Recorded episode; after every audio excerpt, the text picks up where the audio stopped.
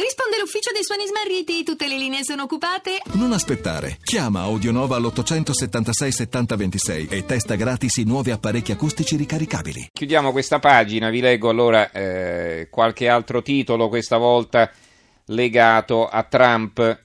Allora, intanto va bene, la stampa di Torino, l'apertura, clima, Bloomberg sfida Trump, a Torino l'affondo del magnate di New York, il mondo non diventerà un deserto, Italia e allarme energia, possibili rincari. Si mettono insieme molte cose in questo titolo perché sotto vediamo anche Russia Gate, i collaboratori del presidente de, nel mirino, sull'acciaio, dule, duello Stati Uniti-Europa, va bene, 2000 notizie in questo titolo. Poi il quotidiano nazionale, eh, Trump sotto inchiesta, svolta nel Russia Gate, lui caccia alle streghe. Eh, l'avvenire, Trump indagato, contro di me caccia alle streghe, ma dove stai andando America? E l'articolo di commento di Vittorio Emanuele Parsi che incomincia così. Un paese sempre più diviso, politicamente radicalizzato, nel quale nessuna parte riconosce l'altra come legittima, anche a costo di mettere in pericolo la sopravvivenza dell'intero, con tanti saluti a quello spirito bipartisan che abbiamo per anni invidiato all'America. La notizia che il presidente Trump è indagato per ostruzione alla giustizia non farà che peggiorare il clima in cui il paese è scivolato, non certo da ieri. Ecco, recupero invece sulla stampa di Torino c'era l'articolo di fondo di eh, Gianni Riotta su questo, lo vedo adesso, stavo passando già un altro quotidiano, La tempesta perfetta su Donald è il titolo. Il New York Law Journal è una pubblicazione giuridica rispettata ma non brillante, scarsa verve, pioggia di codicilli. Grande è stato dunque lo stupore tra i lettori, avvocati, magistrati e docenti quando la rivista can- ha cancellato un suo titolo drammatico sul presidente Trump e lo studio legale Mark Kasowitz, che tenta con foga di difenderlo dalle accuse di aver provato a insabbiare, a insabbiare l'inchiesta su Russia Gate. Il primo titolo immortalato dal web, che non conosce amnesie, era perentorio. Kasowitz salverà il presidente e fallirà come avvocato? Ma dopo t- proteste felpate, telefonate sms è stato annacquato nella metafora rifugio di ogni giornalista impaurito. Con Trump lo, scu- lo studio Kasowitz è al bivio. Robert Mueller, ex marine, magistrato, capo dell'FBI e ora commissario speciale sulle manovre del Cremlino durante le elezioni americane, starebbe, secondo il Washington Post, indagando ormai sul presidente. Non è persuaso che si sia avvantaggiato dalle trame di Mosca né che le abbia promosse, piuttosto che abbia pressato l'ex capo dell'FBI Comey perché stoppasse l'inchiesta sul consigliere Flynn e poi, insoddisfatto, lo abbia licenziato, suggerendo ancora a Daniel Coates, direttore delle agenzie di intelligence, e all'ammiraglio Mike Rogers, direttore dei servizi di informazione NSA, di mettere la mordacchia alla giustizia. La verità. Il pezzo dell'articolo di fondo di Maurizio Belpietro è intitolato Metodo Berlusconi per Trump va eliminato.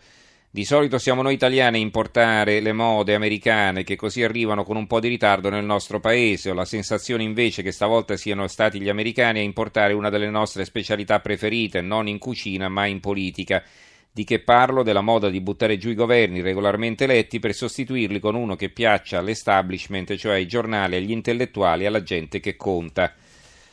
Eh, il dubbio, Trump come Nixon rischia l'impeachment per il Russia Gate eh, il mattino di Napoli, Russia Gate, Trump finisce sotto inchiesta, ostacolo, ostacolato il corso della giustizia, cresce l'ipotesi impeachment. Il commento di Mario Del Pero, Donald è il cinismo dei repubblicani è intitolato, ma praticamente c'è solo il titolo in prima. Il secolo XIX, Trump nei guai, il suo staff è nel mirino, Russia Gate, l'inchiesta si allarga, il presidente indagato è una caccia alle streghe il Gazzettino di Venezia, Trump come Nixon sotto inchiesta per il Russia Gate, la Casa Bianca trema, il procuratore speciale del Russia Gate Robert Mueller sta indagando anche sull'ipotesi che Donald Trump possa aver ostacolato la giustizia, il reato per cui Richard Nixon si dimise nel 1974 evitando un sicuro impeachment. Il commento è di Marco Gervasoni intitolato Gli Stati Uniti dell'odio riscoprono la demonizzazione. Se il killer mancato del senatore repubblicano Scalise e di altre tre persone si fosse chiamato Abdullah, gli americani non sarebbero così turbati, sarebbe stato logico, sia pure di una logica orripilante. Invece si chiamava James ed era un fervente militante del Partito Democratico, tendenza Sanders. Eh, dunque, i titoli sulla politica. Vi devo leggere i titoli. Ah no, abbiamo ancora Trump sul fatto quotidiano Trump sotto inchiesta rischia la fine di Nixon, il Washington Post rivela che sotto indagine per le pressioni che avrebbe esercitato nell'inchiesta su Russiagate, l'istruttoria sarà guidata dal procuratore che è stato scelto proprio da The Donald. 45 anni dopo il Watergate, così va a casa il presidente. E ehm, poi c'è il giornale Stati Uniti, Trump è indagato, torna allo spettro Watergate, il presidente è una caccia alle streghe. Allora, eh, i titoli sulla politica, vi dicevo, i titoli sulla politica eh, riprendiamo dalla, dal dubbio. Il ricorso sulla retroattività della Severino, Berlusconi rischia di restare fuori dalle elezioni politiche perché? Perché la Corte europea deciderà a maggio, adesso c'è una riunione a novembre, ma eh, pare che poi la decisione verrà presa a maggio, quindi siccome molto probabilmente si voterà prima, ecco, il dubbio si fa un po' di conti e dice che praticamente Berlusconi rischia di rimanere fuori dalla campagna elettorale. Allora, il, eh, su altre questioni politiche, eh, centrodestra unito Berlusconi apre a Salvini, questo è un titolo eh, del Gazzettino di Venezia. Eh, non tutti la pensano in questo modo, peraltro invece le posizioni tra i due si stanno, eh, stanno divergendo, si stanno allontanando. Tant'è vero che il giornale scrive Salvini ai grillini aiutateci ai ballottaggi, prove di intesa. Cave eleggibile, fissata l'udienza il 22 novembre alla Corte di Strasburgo. Ecco qui sul giornale il 22 novembre, però come vi dicevo la decisione sarà presa a maggio. Eh, il dubbio sempre, Antonio Padellaro, che è il, l'ex direttore del Fatto Quotidiano, Grillo di destra? No, è come la DC. È un'intervista di Riccardo Tripepi. 5 Stelle sono troppo furbi per fare l'asse con la Lega, al massimo Salvini darà l'appoggio esterno a un loro governo. Le, secondo Padellaro, la tattica dei grillini li definisce opportunismi elettorali il loro spostamento a destra. Eh, Grillo Salvini, l'asse che divide, è un titolo che troviamo sul Mattino di Napoli, un pezzo di Mauro Calise. Ci interessa poco in verità se l'incontro Galeotto ci sia stato o no. Repubblica è un giornale d'onore, difficile che si siano avventurati in un titolo così impegnativo senza fonti blindate, ma ammesso e non concesso che la smentita abbia qualche fondamento, cosa cambia? C'è qualcuno che pensa che l'incontro non potesse accadere e non fosse comunque pienamente legittimo? L'incontro tra Salvini non e Grillo, ma tra Salvini e Casaleggio. Eh, poi c'è un'altra questione che, va bene, a parte il secolo XIX, Prodi eh, che dice Renzi e Pisapia rischio di stallo totale sul nome del Premier, un'intervista a Romano Prodi sul secolo XIX che vi segnalo. C'è solo il titolo in prima, se no vi leggerei qualcos'altro. Ecco, no, vi dicevo che c'è un'altra notizia che sta mettendo a subbuglio il centrodestra e la troviamo molto evidenziata sul giornale di Sicilia. Tutto, co, tutti contro il reality Lavardera. Chi era Lavardera? Ismaele Lavardera si chiama. Alleati infuriati, un'azione spregevole, registrati incontri privati con molti politici. Eh, Ismaele Lavardera è un ex delle Iene eh, che all'insaputa, eh, dice lui qui, dice all'insaputa dei sostenitori la sua campagna elettorale ripresa dalle telecamere, lui ammette farò un documentario e la Iena Lavardera, candidato con la Lega e Fratelli d'Italia a Palermo e votato dal 2,6%, confessa tutto finto, era un reality, purtroppo invece gli inquisiti erano veri, questo scrive il Fatto Quotidiano. E invece c'è il regista Parenti sul giornale di Sicilia che dice manderò in onda quel filmato, Ismaele è un eroe. Sì, è vero, ha, girato qualche scena di nascosto, ma poi ha chiesto la liberatoria.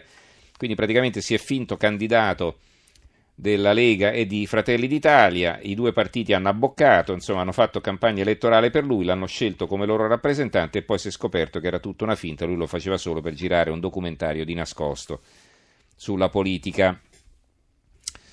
Eh, altri titoli, altri titoli riprenderei dalla Uh, Sole 24 ore. Il Sole 24 ore sia la manovra da 3,4 miliardi è definitiva la stretta sull'IVA via libera del Senato, ma maggioranza divisa. MDP esce dall'aula, oggi l'atteso atteso l'ok dell'Ecofin sulla flessibilità. E intanto nella notte, eh, poco fa, sono arrivati anche alcuni eh, commenti da parte del Fondo Monetario Internazionale eh, in particolare per quanto riguarda l'Italia, eh, Italia avanti con consolidamento e riforme. I paesi ad alto debito dell'Eurozona come l'Italia devono andare avanti con il consolidamento dei conti, avvantaggiandosi della ripresa di una politica monetaria accomodante. Servono anche ulteriori riforme sia sul fronte del mercato del lavoro che su quello dei prodotti, lo afferma il Fondo Monetario Internazionale nella dichiarazione conclusiva della sua missione nell'area euro. Ecco, a proposito del consolidamento dei conti, l'alto debito, eccetera, c'è una, una cosa che viene fatta notare da Libero, che bravo Gentiloni ha battuto il record del debito pubblico, un pezzo di Vittorio Feltri, più tasse che sprechi, perché il debito pubblico adesso si sta avvicinando, ha, ha superato la soglia dei 2.200 miliardi e si avvicina ai 2.300, quindi in costante crescita il debito pubblico. Quindi eh, gli sforzi per ridurlo praticamente, non sono serviti a nulla. Ancora sul sole 24 ore Grecia, accordo per nuovi aiuti. L'Eurogruppo approva fondi per 8,5 miliardi del debito, si discuterà da giugno 2018 il debito della Grecia stavolta. Ecco, poi eh, un'intervista importante perché è l'apertura qui sul mattino di Napoli, un'intervista al ministro Andrea Orlando, eh, fatta dal direttore Alessandro Barbano. Intercettazioni, basta abusi. Orlando, stop a quelli rilevanti con l'udienza filtro, CSM, riforma pronta, se la vuole Gentiloni.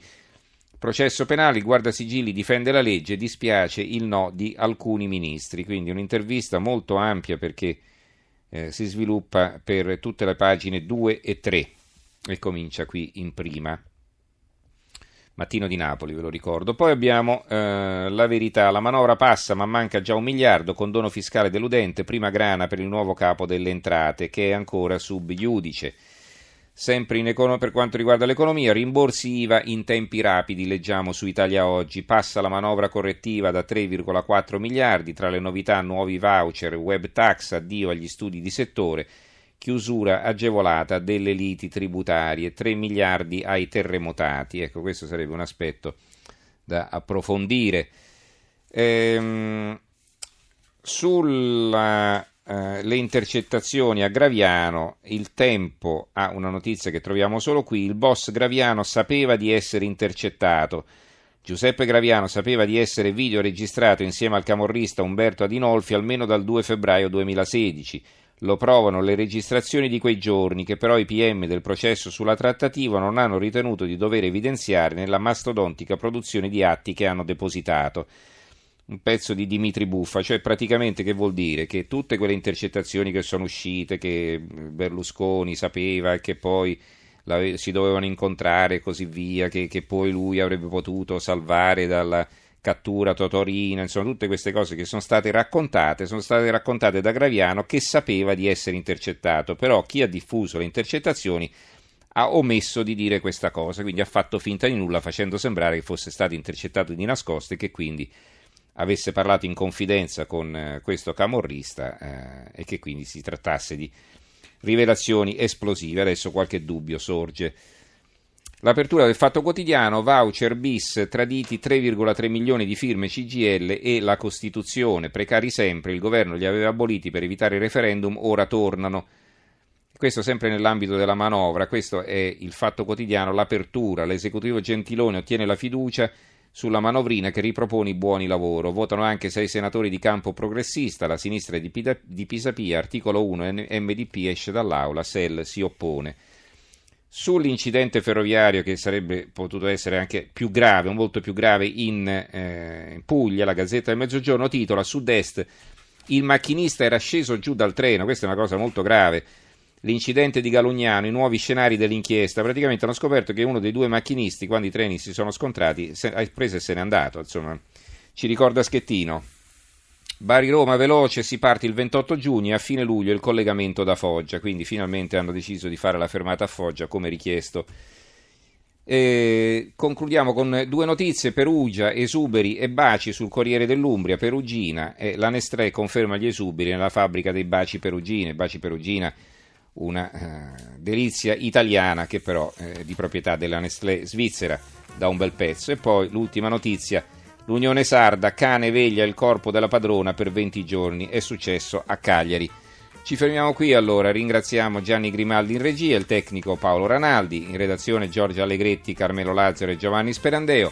Noi ci risentiamo domani sera per l'ultima puntata della settimana, ora dalla linea Monica Giunchiglia che condurrà il GR delle due. Grazie a tutti e buonanotte.